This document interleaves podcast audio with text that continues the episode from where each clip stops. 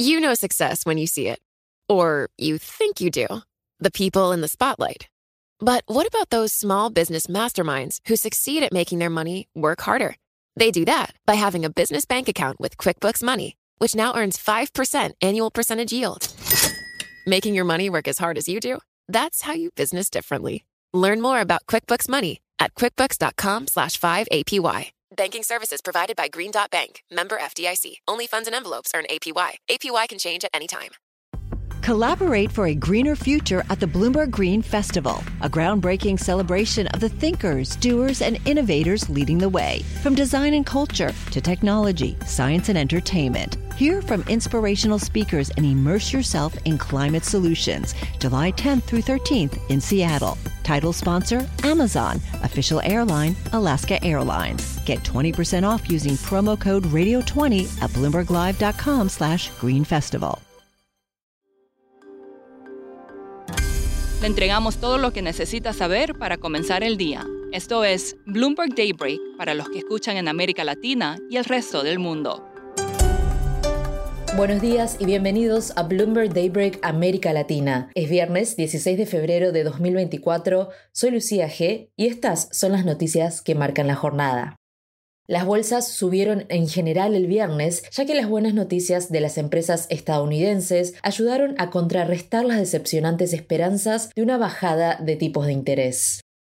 Mientras tanto, el presidente del Banco de la Reserva Federal de Atlanta, Rafael Bostic, dijo que no hay prisa para recortar las tasas de interés, ya que el mercado laboral y la economía siguen siendo fuertes. También advirtió que puede llevar algún tiempo asegurarse de que la inflación se dirige de forma sostenible hacia el objetivo del 2% de la Fed.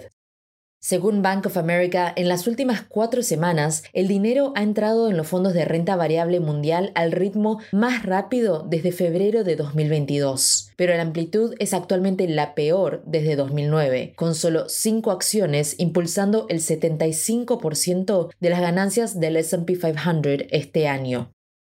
Por otro lado, el resurgimiento del turismo en China ofrece algunos indicios de recuperación del consumo. En los seis primeros días de las vacaciones del Año Nuevo Lunar se realizaron más de 61 millones de viajes en tren, la mayor cifra en cinco años. Siguiendo con América Latina, AMLO reforzó su control sobre la industria energética de México tras obtener luz verde para comprar una participación mayoritaria en los activos energéticos de Iberdrola. La operación, que tiene un valor de 6 mil millones de dólares, fue aprobada por el regulador antimonopolio del país, con la condición de que los activos energéticos se exploten de forma independiente. El regulador fijó otras condiciones, incluida la limitación de la participación del gobierno al 51%. Mientras tanto, el presidente argentino Javier Milei viajará a Washington para dar un discurso en una conferencia repleta de partidarios de Donald Trump. La Conferencia de Acción Política Conservadora o CPAC, confirmó en su página web que Milei asistirá a su evento anual, del 21 al 24 de febrero. Será la misma semana en que el secretario de Estado estadounidense, Anthony Blinken, estaría planeando una visita a Buenos Aires. La economía de Colombia creció incluso más despacio que las sombrías previsiones del Banco Central, lo que podría abrir la puerta a recortes más rápidos de los tipos de interés. El PIB aumentó un 0,6% en 2023 con respecto al año anterior. Esto es, según datos anunciados el jueves por la Agencia Nacional de Estadística. Exceptuando la crisis de COVID-19, se trata del peor resultado económico en Colombia desde 1999. Siguiendo con Colombia, vamos a hablar un poco sobre la tensión entre el presidente Gustavo Petro y el Poder Judicial. En los últimos días hemos visto manifestaciones en que partidarios de Petro han bloqueado las cortes. Oscar Medina es periodista de Bloomberg News en Bogotá y nos explica el origen del conflicto que pesa sobre el país.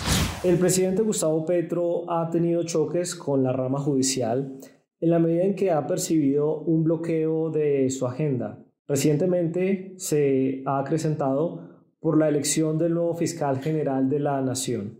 Petro tuvo controversias con Francisco Barbosa, quien fue el fiscal general hasta el 12 de febrero y quien en su periodo adelantaba investigaciones penales por presuntamente financiación ilegal de la campaña presidencial del presidente en 2022. Esto es sensible porque involucra a su hijo Nicolás Petro y algunas organizaciones sindicales que son cercanas al presidente.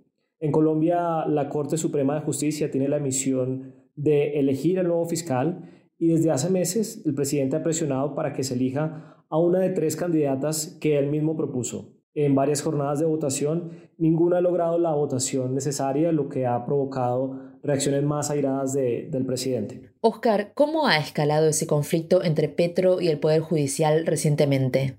El 8 de febrero, un grupo de manifestantes que fueron alentados por el presidente protestaron a las afueras del Palacio de Justicia para presionar la, elección del fiscal.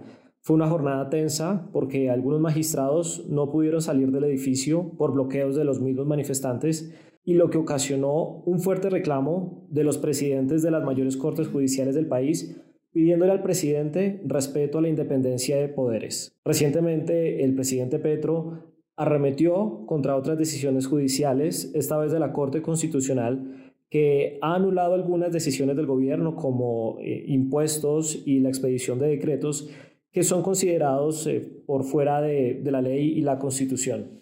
Un choque institucional de esa magnitud en Colombia no se había visto y se auguran mayores tensiones institucionales en la medida en que el presidente no logra aprobar su agenda política, que lo llevó a ser el primer presidente de izquierda de Colombia, y también podría haber choques con el Congreso si su agenda de reformas sociales, que se empiezan a discutir a partir de la próxima semana, no tiene la aprobación que él busca. La agenda de reformas del presidente involucra cambios al sistema de pensiones y de salud, en donde el gobierno busca darle un mayor rol al sector público en la provisión de los servicios públicos esenciales en el país.